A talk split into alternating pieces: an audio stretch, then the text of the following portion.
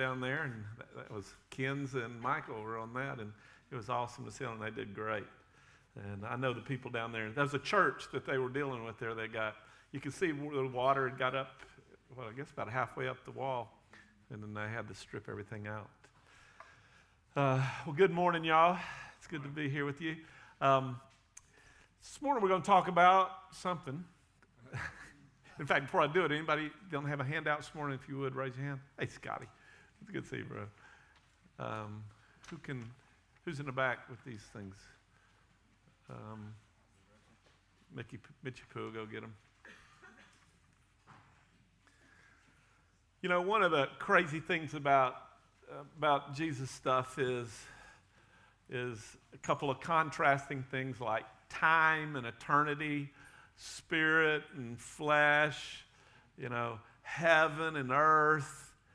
And, and these kind of things, they, they collide together. And one of the one that's really interesting is the collision of, of time and eternity, uh, where we're on time and heaven, God, our God, is, operates in eternity and he flows back and forth in it.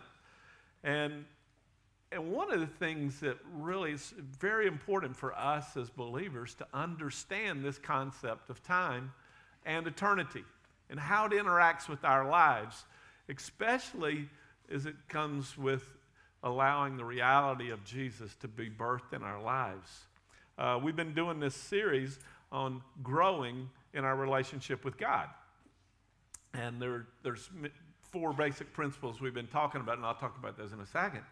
But to grow in our relationship with God is very, very important for understand this concept of time and eternity. And one of the one of the best examples I know of it is is what I was talking about last week, uh, but I'll go a little bit further today. Is in relationship to like uh, the arts, um, plays, movies. And most of y'all know that my son Shay writes. Well, he's a well, he does. He makes a living uh, producing and, and editing commercials for Fox Sports, but then on the side, he now he does um, he, he produces and directs and and edits movies on his own. In fact, he's got a couple of them that'll be coming out here pretty soon. Um, and uh, and so anyway, in fact, by the way, I will say this on Netflix, you can find uh, one called Heritage Falls, and then one on uh, uh Amazon, I guess would be called County Line. So if you bored one night and you got to look them up. They're, they're really good. They're pretty good movies. And, uh, but anyway, in our life is like a script in a movie. In fact, the Word of God is like a script in a movie, which God has written from all eternity.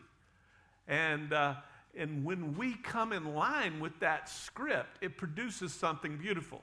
As I've seen Shay write scripts, and he does, he does storyboards, and then I've had the privilege of being in when he's done a couple of movies. And, uh, and to see these things go from a piece of paper into reality on a screen is a really cool thing. But it's what's even more powerful to me is that when you see the written word of God manifested and spoken, birthed into human life and direct the flow of life. Paul and I were interacting and talking about some of the words that God has done in our lives. And in our lives, the one that really came to my mind that she, want, she mentioned that I was going to bring, I'll uh, just go ahead and use, is the one that what brought me to this area, Paula and I, to this area. Back in 1991, when, when we were pastoring at East Stone Gap Baptist Church and, and we had resigned there, literally had burned out in ministry. And I, I, you know, Virginia Tech was a place that was dear to me. We had a lot of students coming down from Virginia Tech to, uh, to Big Stone Gap and hang out with us. In fact, I think Mike, Mitch's brother, was one of them, and also Leah's sister came down there from here down to hang out with us in Big Stone Gap because God was just doing so many crazy things there. And I remember I had resigned. I didn't know where we were going to go. We had resigned. I didn't know what we were going to do, and the only thing I knew to do was just seek the Lord. And so one of the places I just needed to get away and get quiet. And so I came up to Virginia Tech and was standing on top of the of the chapel, the War Memorial Chapel that overlooks the drill field. And I'm standing up there just praying and looking, and all of a sudden I heard the Lord just almost audibly say, The fields are white unto harvest. And I just heard that, and I'm going, okay, we're coming. So I went back to Big Stone, and, and Paul, that's where Paul and, and, the kids were. And I go, babe, pack up. We're moving to Blacksburg. And, uh, and we're going to start a campus ministry at Virginia Tech. And uh, so we so we go and we start we start packing. Well, I come back up to look at check things out, and uh, and I'm staying with a friend, um, sleeping on his couch one night. Well, I mean, while we're in this process, and all of a sudden the Lord appears to me in a dream, and He said to me, He says, "Do not do not move to Blacksburg, do not start a campus ministry at Virginia Tech yet. Move to Radford, in the Radford area." and started ministry at Radford University. And I never even thought about doing that. But it was, it was crazy to see and how when we, I said, okay, God, we'll do it.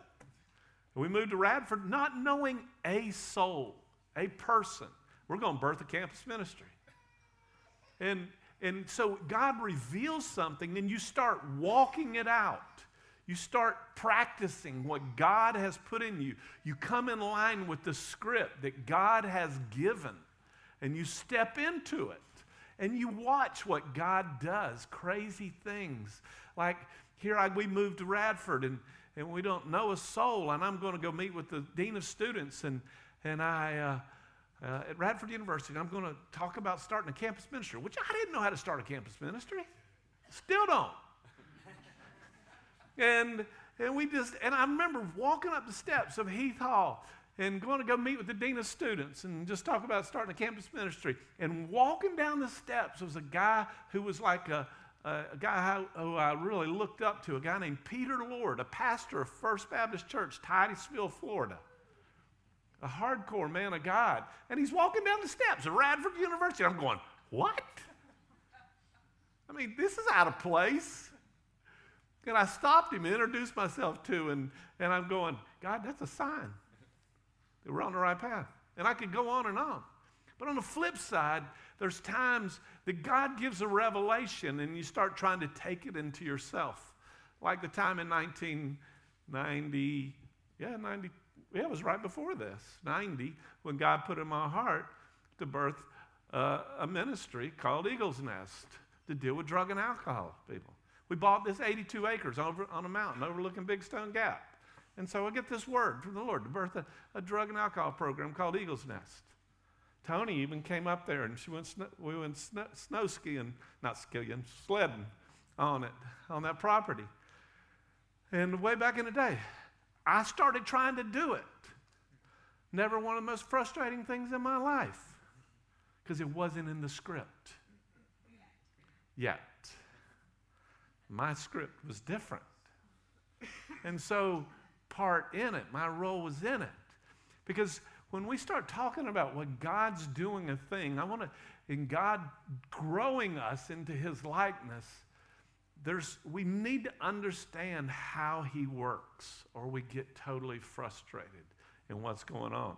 And I just want to go to the next slide in this.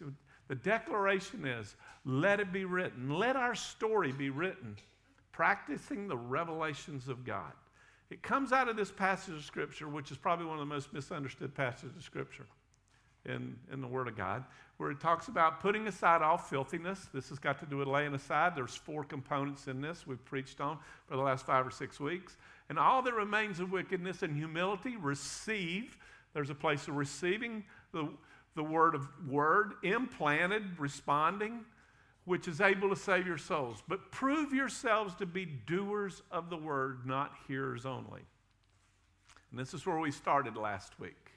And what I stepped into and what we want to deal with today is going to preach this first part the same as we did last week. Because I really feel like this is so critical. Part of this needs to be restated and applied in a, from a different angle. So prove your prove yourselves to be doers of the word, not hearers only. Misunderstood. I, for years, I misunderstood this. What does this mean? Because prove yourselves to be doers of the world. If you, the word. If you're not careful, you'll do what I tried to do in relationship to getting a revelation from God about eagle's nest and trying to do it instead of letting God do it. When I'm, we, God birthed Eagles Nest Campus Ministry, y'all, if there was a way to do it wrong, I did it. I mean, I got a bunch of college students in a circle surrounded around a boombox with a cassette tape of Petra Praise with Xerox copies of music. It was the world's worst wrong way to do praise and worship. And I was leading it. Ken Henry, when he came here, I, you know, Ken Henry came into worship. I said, Brother, you've led worship for us a bunch of times. And he goes, Really? Yeah. On CDs and cassette tapes. you know, I can't tell how many times you did worship. Oh, really? Yeah. Well, you know, push the button. I don't know how I got there. But anyway, when God's doing stuff, understanding the revelation, not trying to do it, but what does these passages of Scripture mean? Go to the next slide. And go to the next one, please. One more. It says, here's the four components receive, respond, lay aside, practice. What does practice mean? What does being a doer of the word mean? Go to the next slide. And one more, please. And prove. Prove yourselves to be doers of the word. Well, the normal Greek, like I told you last week, the normal Greek word for prove is the Greek word dokimazo, which means to prove. This word does not mean proof. You see, the Greek word here is the Greek word ginomai, which means literally to begin, to be, to come into existence. The really the emphasis on the origin of something, to begin to do something. It's, it, I mean, it's translated all throughout Scripture in relationship to this. is the only place it's used in relationship to prove. It's a common word that means to become. Become what? Go to the next slide, please, where it says doers of the word. The Greek word is not the word for do. And I know the, the translators are trying to grasp this, but I'm going to tell you, be honest with you, sometimes when you're trying to translate Scripture, literally, it comes by inspiration. And so the, the right of translators of, of Scripture, many times they're just taking all they can do and, and really put it in a format. But when you study and the Holy Spirit starts bringing revelation out of word pictures, then you catch true pictures. Well, the Greek word here for, for the word do is the poietes, meaning to make, one who makes something. And it's poet, a writer, a creator. Become writers, become poets. Because you see this passage scripture in Acts 17 28 is where it's used, is for in him we live and move and exist and have, have move and exist. Even as some of your own poets, that's that Greek word there. The word's not doer, it's for us to become uh, writers, participants of the script of heaven. Because notice the next slide in the relationship not hears only, the normal Greek word for the word hear is the Greek word akuo. Well, this is not akuo, you see it, it's akroates, which krates is a word that listening without practicing what one hears. From the Greek word that communicates hearing something with pleasure, such as a piece read, recited, played, or sung. What I started to do this morning was take on, put on the backside of this a script, a short script of a play. And I was going to ask two people to volunteer and put on a play for us you know, just a few lines, Joe Davidson and, and somebody else, you know, to act out a short play. I was going to ask for volunteers. And so two people would stood up and they would have, they would have participated in the script. And I guarantee at the end of it, they would probably remember the words. But the vast majority of us in here, if we didn't, we would be reading the script, we would enjoy the script, we would listen to it, but we would not be participants of it. And that's what this word means, not be hearers only. It's not, not just like hearing. It's, it talks about, in other words, it's saying, get in the play, get in the story. Don't, don't be a sideline participant of it. When God gives you a revelation, get in it. And you know, it's like, a, you know, that's frustration about a football game where you got 22 people on the field at one time. You got, you know, just, I don't know how many on a football team now in, in college, but, uh, you know, maybe, I don't know what, was 60, 70 on a team? I don't know, 54 in NFL. But then you got what, 70, 80,000 people watching, they're all spectators, not, you know, not able to get on the field. But with God, the revelations of God, He's given, he's given lines for everybody all the time. In our interactions, He's saying, get in the game. Get in the game. Hear the script. Respond to it. Receive it. See, when I'm standing on the count on, on at, at a, on War Memorial Chapel at Virginia Tech, God reveals to me a script. Fields are white unto harvest. You know, white unto harvest. I could go around the room and just start putting hands on heads that were people we met since 1991 in interactions. My part in relationship in this church is a result of standing on the, on the top of that. The fields are wide in the harvest. Uh, standing on that time in 1991, I didn't know the script. I didn't know how to end it. How could you figure it out? But God is, is this, this grand script writer, and He's inviting us to hear the script, receive it, respond to it. When I heard it, I go, okay, move to, Blacks, move to Blacksburg. I go to Paula. I go to Paula. Pack, babe. She grew to hate the word move. She would manifest when she'd hear the word move. and then after a while, after Mitch met, and he, then he grew to hate the word move too, because he had to come and move to help me move. I think we counted 20 something times in, our, in, a, in a period of time that we moved. How many times you moved, Burby? Probably I've moved a bunch of times in the time you've just been in one place. I could, that'd be interesting to count, count up. You moved three times since I met you? Oh, oh yeah. Your whole life three times. We did that in one year, didn't we, babe? Just about. so, anyway, so when you hear this passage, doers of the word, don't think of it as catching a revelation. Now I got to go do it.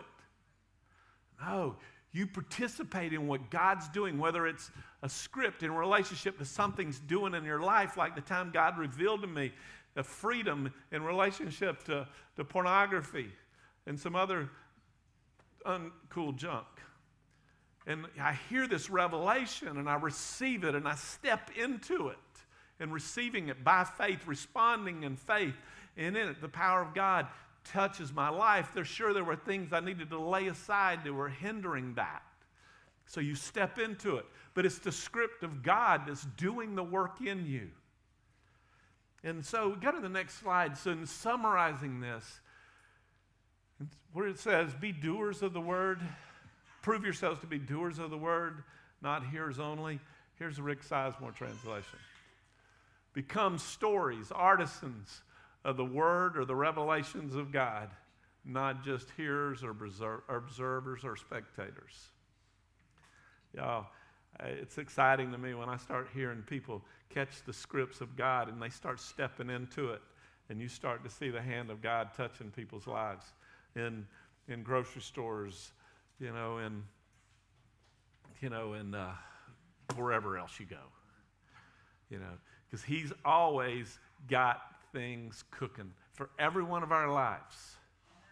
The big thing is us to hear it, receive it, respond, lay aside stuff that's not in line with that revelation, and, and, and, and step into it and participate with God in it. Now, there's some things that I want to just speak, and I just want to summarize this. Go to the next slide. God gives a revelation, and we partner with Him to allow the story to be written or a picture painted on our hearts and about our lives. In other words, what I'm going to show here, real quick, the story that God's writing is literally in two places. One is, is on our hearts. That's where your programming is. The reality of the Word of God coming and implanted into our souls changes and transforms our lives into the very likeness of Jesus. That's Him writing His script, His Word, His story into us. And then He also writes a story, literally, about us. And what I really want to ask today is what is your life about? And we're going to talk about that a little later. And what is your story? What is the story of your life? When your life's over, what is the story? Because every one of us have a destiny of a story. And, and that's where I want real quick, I want to just go through some things. First all, let me just show this to you in Romans chapter 5, verse 2, where it says, We exalt in the glory of God. This is the revelation of God. We exalt in it. And not only this, but we exult in our tribulation, knowing that tribulation brings about perseverance, and perseverance, proven character. And proven character, hope. And hope does not disappoint because the love of God has been poured out in our hearts through the Holy Spirit who was given to us. This is where God is doing. He's revealing, and, and it's like I said earlier, one of the places He's doing, He's birthing us in us. The script targeted that. So, I just want to real quick just talk about the story that God has scripted. What does it involve? And let's look at this. Um, if you notice in your notes from the foundations of the Word of God, Word God, it should be world, comma, God. Excuse me, Burby, so you let me down for that. So get catch this. I just want to declare some things over us, okay?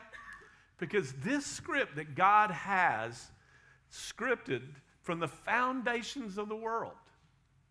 Catch this. In, in Romans 8 29, the overarching thing, he's predestined you and I to be conformed to the image of Jesus. And we've preached a lot about this and declared this us. That is our destiny. The script of God for every one of our lives involves that destination that you and I look just like Jesus. Not in physical appearance, but in the heart, in the actions that, that would be expressed who He has created us to be. As it says in 1 John chapter 4, verse 16, that we may have confidence in the day of judgment. Because as He is, so are we in this world. That's crazy. And, and the next one we got is that Ephesians 1 4, where it says that He chose us in Him before the foundations of the world that we would be holy and blameless. God chose you to be in Christ. And not just to be in Christ, but to be holy. Holy meaning set apart and declared uncommon and clean. That is, that is your destiny also. And not blameless. There's a big difference between being innocent and blameless. Innocent is somebody that doesn't know something. They're just, they're innocent. Like a, a five year old. Innocent. Blameless is somebody who has been forgiven, been cleansed, and the sins are forgotten. They're blameless. Not because they've done it all right, but because of the cross of Jesus Christ. He chose us in Him. Every person on the face of this earth, He scripted them to be, have the destiny to be like Jesus and to be holy and blameless in Christ. And not only that, like we see in the next one in Revelation 17 8, where it says, you know, in 17 8 and 13 8, that our names were written in the Lamb's Book of Life before the foundations of the world. We're chosen Him, and our names are written in the Lamb's Book of Life before the foundations of the world. Names are not written in, they're blotted out. Revelations 3 5. He who overcomes will in no way will his name be blotted out of the book of life. Who is it that overcomes? But he who believes that Jesus is the Son of God. 1 John 5 4. It's scripted. Everybody's name's written in the book, of life. And not only that, in Ephesians 2.10, where it says, you know, um, oh man, my mind went blank. For we are his workmanship, created in Christ Jesus. For what purpose are you created? For good works, which God prepared in advance that we should should walk in them. Does not mean you automatically will, but but get that. That is your destiny to fulfill the works of God that Jesus dealt with before the foundations of the world. And you know, every time the work is dealt with, anytime you see work, it's got to do with a relationship in some way, shape, or form. Anytime work, it's got to do with a relationship, a relationship with God, a relationship with one another. Somebody God purposed before the foundations of the world. I don't know who it is when you walk outside today that God before the foundations of the world said, you know, one of you in this room is going to meet somebody, and God's purpose and plan was for you to plant a seed into their hearts that would make an eternal difference in their lives. That's God's heart. He purposed it for the foundation of the world. And not only that, go to the next slide, please. God, get this, He purposed all that. And in Romans chapter 8, verse 20 and 21, how it said how God subjected all creation to futility, not of its own will, but his, the one who's subjected in hope. And it goes on to talking about the, revealing of the sons of God. And you've heard me say this before, but all creation is pregnant, giving birth to the sons and daughters of God. And you want to know when Jesus comes back? It's when the last person that God created before the foundations of the world, wrote their names in the Lamb Book of Life when they're born. That's when Jesus comes. And that's crazy to think about. Because anything else would be spiritual abortion. And God's not about that. So God, God's heart is he's, he's got this destiny, and all creation is yearning and suffering the pains of childbirth even now. And, and it goes on, notice the next one. And for, in, this is cool to me to think about the Trinity is interceding for the script of God to come into reality. We're in Romans chapter 8, and where this talks about all this stuff. It talks about how the Holy Spirit intercedes for us with groaning too deep for words. And when, he when we don't even know how to pray, he intercedes for us. He's, he sees this he sees this script. He sees the will of God for our lives. And he's interceding. He's going, You can do it. You can do it. Step into it. Step into it, Rick. Hear it. Excuse me. Jesus, it says in 37, Jesus himself intercedes for us. The Spirit of God is in, inside us, interceding for us like calling into you, waking up, says, you know, where it says, God has sent the Spirit of His Son into hearts, crying out, Abba, Father, Abba, Father. Hear it, hear it. Silence yourself enough. Rick, you silence yourself enough that you hear the intercessions of the Spirit of God calling you to the Father. Or as it says in Romans 8, God's Spirit bears witness with our spirit that we're children of God. Calling and interceding for us to catch and step into this. This is your destiny. This is your destiny. Step into it. Don't get caught up with the distractions of the world. Don't get distracted by what people say about you, what you think about yourself. Don't get distracted with work. Don't get distracted with paying the bills. Step into this. Step into it. I love this one in Romans 8:28 that God is working to bring the script into reality in Romans 8 28, you know, for God works to cause what? All things to work together for the good of those who love God and to those who are called according to his purpose. So God sees this script. It's just sort of like Shay when he makes a movie, and there he's involved with every bit of, of directing. It's kind of phenomenal to watch, even and he gets there and telling how an actor or actress to look or, or to speak or what to do. He's working to cause things to work out.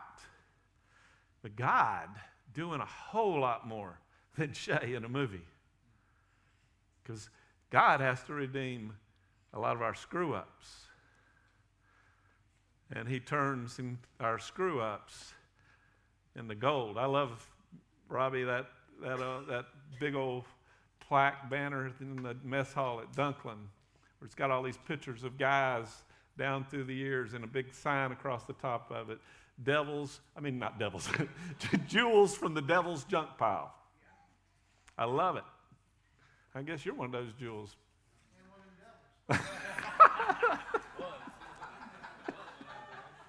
yeah, you was, brother. Uh, Scotty, you were there too, weren't you? Yeah. Pete, you were there too. And... A lot more than us in here.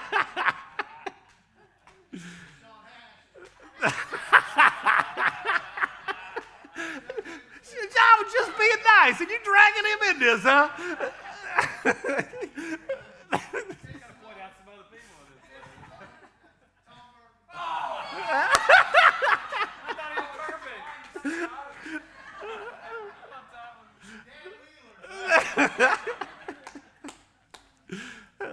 We're wearing the Dallas Cowboy hat, right?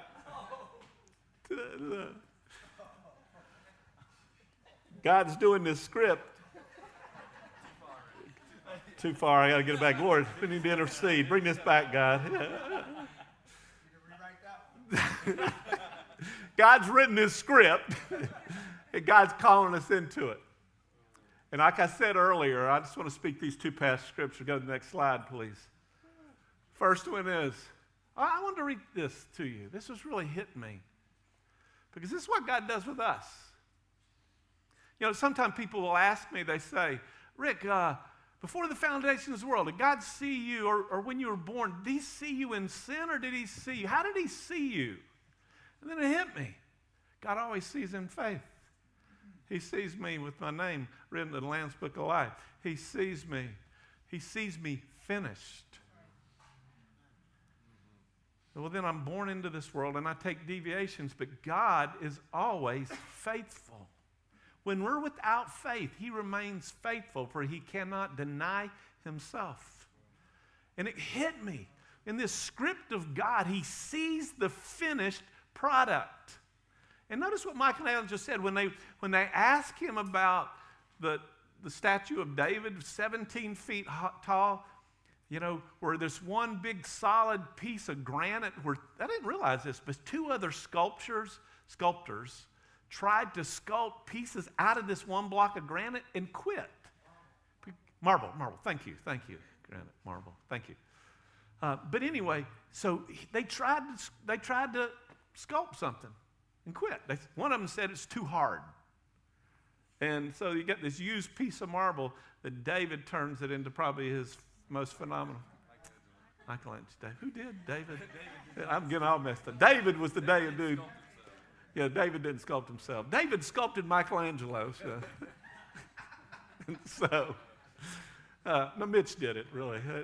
but anyway, it was kind of interesting to me. And Michelangelo makes this statement when they ask him about this thing. And I love it. The sculptor is, all, this is what was quoted, was a quote from him. So I'm not going to verify this, but Sculptor is already, he said, the sculptor is already complete within the marble block.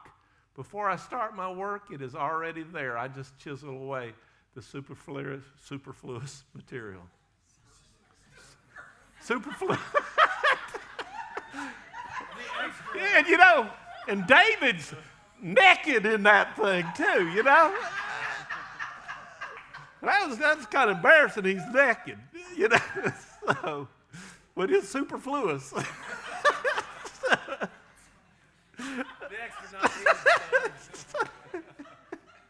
oh, Jesus.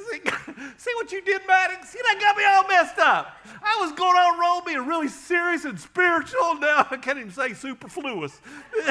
so, so, anyway. Oh, Jesus.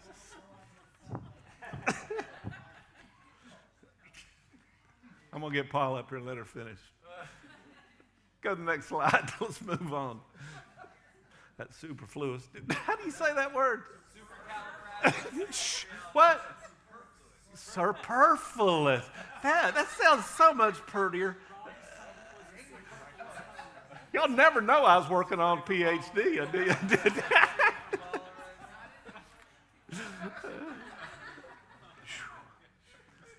Okay. God writing this script and giving us revelation within us. Look at this past scripture we spoke last week that we're God being, a, being manifested, that you are a letter of Christ, cared for by us, not written with ink, but with the Spirit of the living God, not on tablets of stone, but on tablets of human hearts.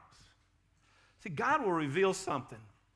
And to become a doer, quote, practicer, or participant with him in the script, he'll invite you, he'll reveal something.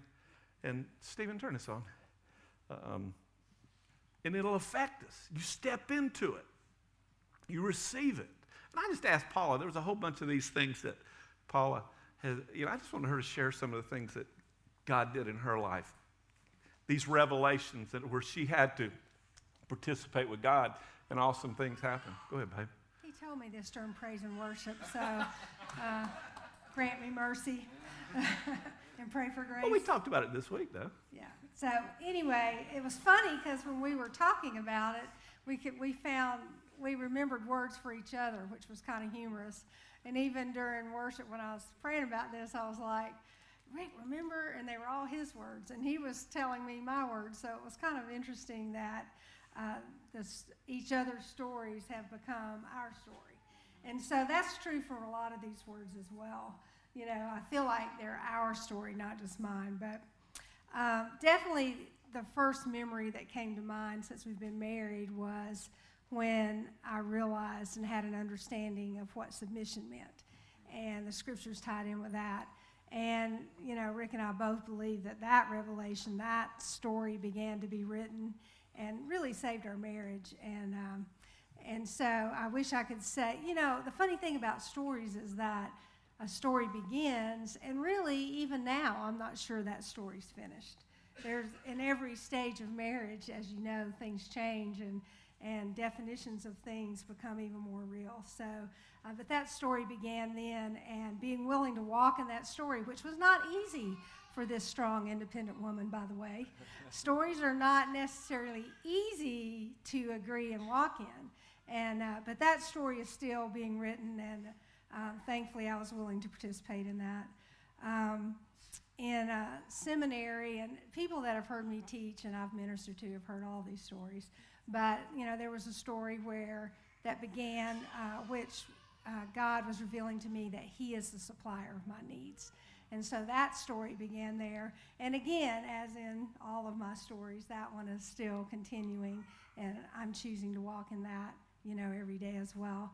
Um, I can remember in seminary and really the beginning of Big Stone Gap, there was a story about water baptism that I could that I was willing to participate, which was not easy uh, to participate in the truth of that. And then baptism of the Holy Spirit, we that was a huge one for this good Southern Baptist uh, girl. And uh, so that story was another one. Um, and of course, the, the, stories that I remember the best are the ones that it really took a laying down of my life to walk in, laying down of beliefs, even laying down of false conclusions to walk in. So those are, and again, most of you have heard all of these stories. Um, in Eagle's Nest days, Rick went to Cuba. Uh, and again, um, this was, uh, he came home, he was in Florida, and I find out that he's having this horrible allergic reaction, and he's going to a disease control center in Miami, and you know they're all freaking they out. They don't know it's. They, they, don't, they know, don't know what it is, but they think it's some kind of awful thing. And but uh, as he was telling me on the phone, the Lord just spoke clearly to me the scripture in Mark about how you'll drink deadly poison and it won't harm you and a peace just came over me. I chose to walk in that story of Rick's fine, you know, and he was. And even when they found out what it was and they said he was going to have all these horrible side effects, and I was like, Rick, you know, I got that word and I'm believing it, and he didn't have any you know, long-lasting, you know, things. So, so that was a, an awesome story that is carried over when our kids get sick and when Rick has heart surgery and all those kinds of things. I can still, you know, it's funny how stories that begin don't end, and when they become a part of your heart, they're always there. And uh, so, one of the biggest stories for that was the story of redemption in Boone. And a lot of you have heard that story as well. And there is not a doubt in my mind that he is a redeemer uh, because of that story. And so when things feel like they're lost, I know whether it's with my kids, grandkids, parents, you know, Rick, whatever, I know that in myself, He is a Redeemer. It's a story that I've bought into and I will continue to walk in because of that. Um, and I can go through lots of others. In teaching, he taught me the story of seeing students the way he sees them and love the unlovable and uh, that that has walked in other areas of my life as well. Um, and when I was worked as a government contractor, Talk about a fish out of water. Holy cow. Those first couple months, I had uh, ulcers in my mouth from stress, and I was going, okay, God, you really missed this one. I am not supposed to be here. And I can remember walking down the hall going, We have totally blown this. I must not have heard you. Either that or for the first time ever, you were wrong because I am not supposed to be here. And he goes, I'm not wrong. You are supposed to be here. And he started speaking my story. And so walking in that story was powerful once I was willing to walk in his story, you know, and, and I can tell you all kinds of great stories about that. And then uh, now I'm working in a furniture store six days a week. And there's, you know, I was kind of going through another thing of what is going on. And Rick gave me this word, and I've really stuck to it. Um, it's a scripture that says his favor will be upon us and that uh, he will confirm the work of our hands. And so every day I speak that over the store and over what's happening and knowing that this is a story. This is just the beginning of a story that he is going to continue. And I could give many more. Uh, I mean, all of you have stories about that you're seeing redemption in your life with parents, children, grandchildren, things you're believing for. And as you're believing, that's the beginning of a story because that to me is the first step is do you believe what he's saying about that situation? And if you do, the story begins. That's awesome.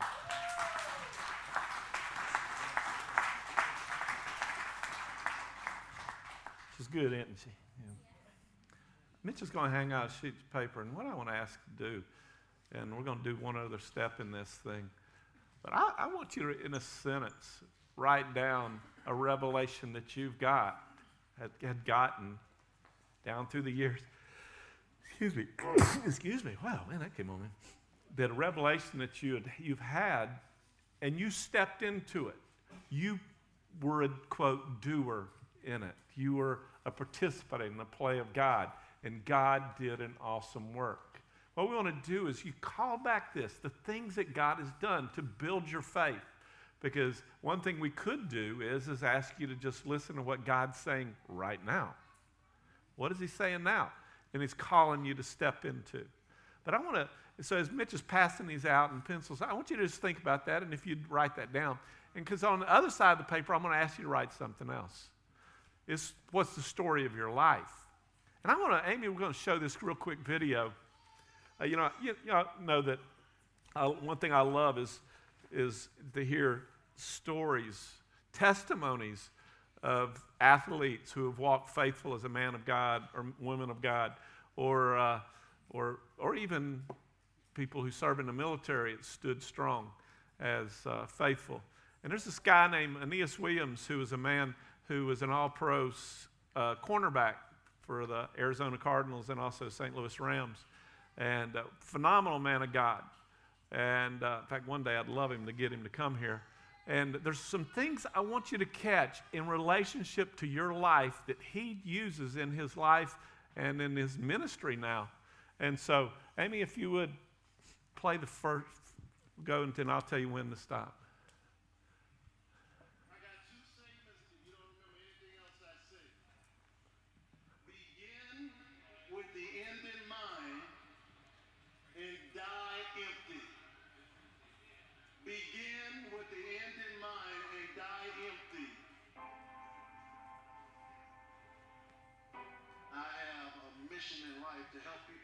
Grave empty instead of full. Many that are here and are buried, they went to the grave without exhausting and utilizing their potential. Aeneas Williams has already written his obituary. So many people think it's morbid, they think it accelerates your death.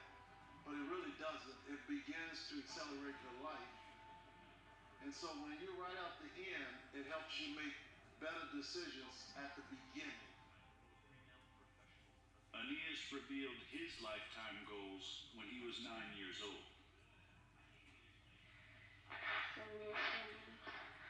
talking about my tree. I had a dream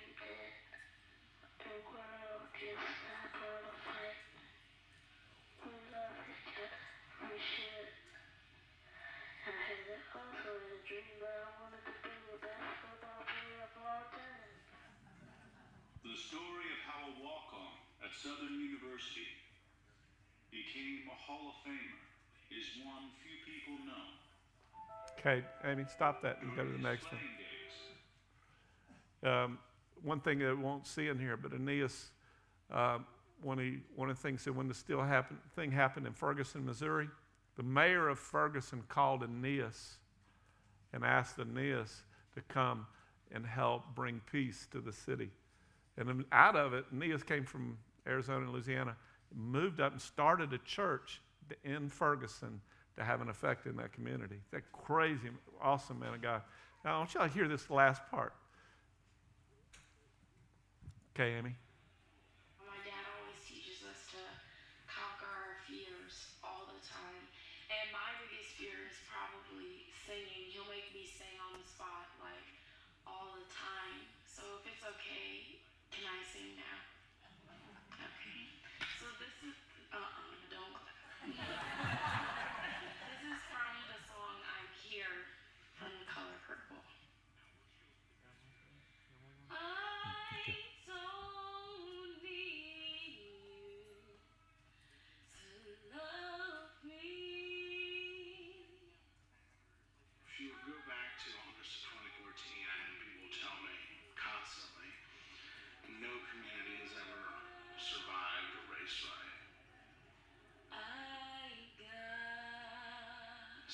Ferguson today,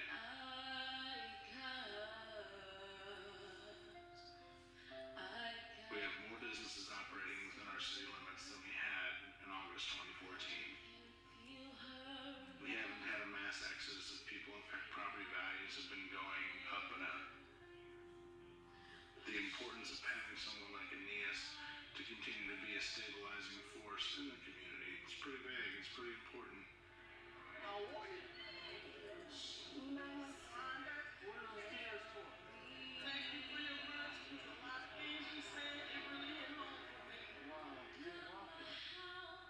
was a freshman and sophomore at Southern University, and if someone had told me I had the ability to be one of the best cornerbacks to ever play in the National Football League, I would have thought they were crazy. I would have been a great accountant. I have a degree in accounting. I don't even like numbers. I could have gone to the grave with the possibility to be a Pro Football Hall of Fame cornerback, but yet never have actualized that potential.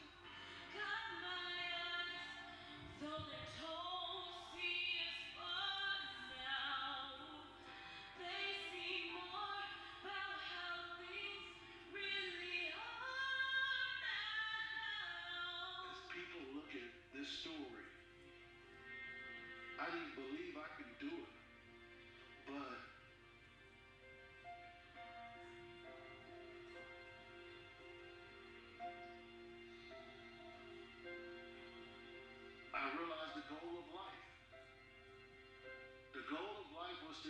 empty.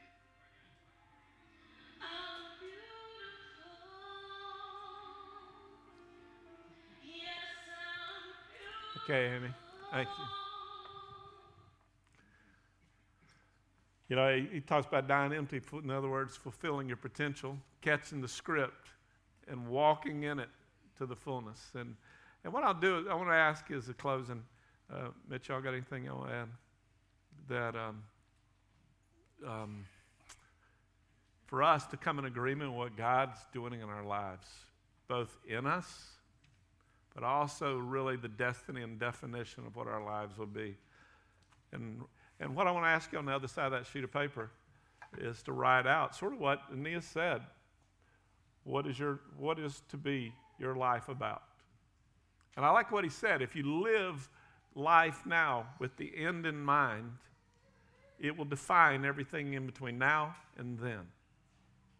Now, it takes faith to step into that place. It takes faith to receive what God's saying. It takes faith to respond. It takes perseverance to respond. It takes, I, I love what Paula said. When God reveals those things, there's stuff you have to start laying aside. And to step into that script and go, okay, God, I'm going to participate in you, what you're doing in my life, both in me, God doing a work in me, and doing a work in relationship to the direction and flow of your life. And I love this whole story with Aeneas because here's a guy that that nobody wanted to play football. But here he becomes an, literally, they claim, a lot of guys claim one of the greatest cornerbacks of all time. You know, you hear the names Deion Sanders or Richard Sherman, Sherman, but you talk to the guys that are the wide receivers, like, you know, that played in his day, they go, Aeneas Williams is the one. But, but he lived with purpose. And, and that's what God's calling us into. That's what God's calling us into. So, anyway, let me pray. Can I have, a, can, can, as I'm praying too, can I have a, the, uh, um, I just had the worship team, or somebody, Melissa, and uh, the prayer team come up, please. So,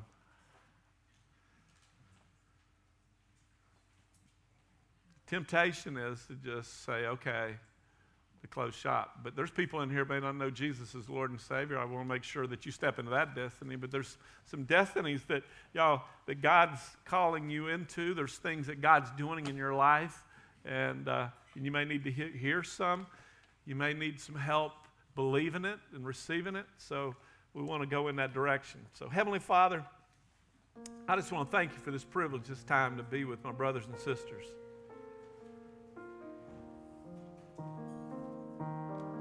Lord, we want to step into those places, Lord, um, that you've scripted before the foundations of the world. Lord, it's crazy to think about that how you say in 1 Chronicles 29 12 that you have prepared and your desire is to make great and strengthen everyone. Where Aeneas stepped into greatness as a NFL cornerback, Lord, uh, there's greatness in every one of our lives in different ways, in different forms, in different measures. But Lord, to step in that place, to fulfill the very destinies you have for us, God, is greatness. And Lord, we want to prove ourselves to be artisans of your word, allowing your word to birth in us, God. To, change us from the inside out, to step into, into things that it's impossible that anyone could do or that I could do. Lord, a, a boy who can't even say superfluous. Lord, you call to, to walk in places and things that, uh, that, Lord, it's beyond imagination. Lord, I thank you. And Lord, I just speak. I cry out. I speak in, as Mitch spoke earlier, Lord, about stir up, phantom flames, Lord, the things in us, Lord. I speak things, embers that may have gone out or about to go out. I, I just speak wind of the Holy Spirit blow right now. Hopes that are dying out. Lord, I speak life into them in Jesus' name. Lord, visions that you have given in the past, even like for Aeneas, when a nine year old little boy, Lord, Lord, you don't waste things. You don't forget. When you reveal, Lord, it affects, it never goes away. Lord, your word is trying to do a work to bring you back, bring us back into yourself. So, Lord, we call forth the revelations Lord, for us to come in agreement with the script of heaven and walk out the script of heaven, God. Yeah, Jesus. Sing chorus, bless him.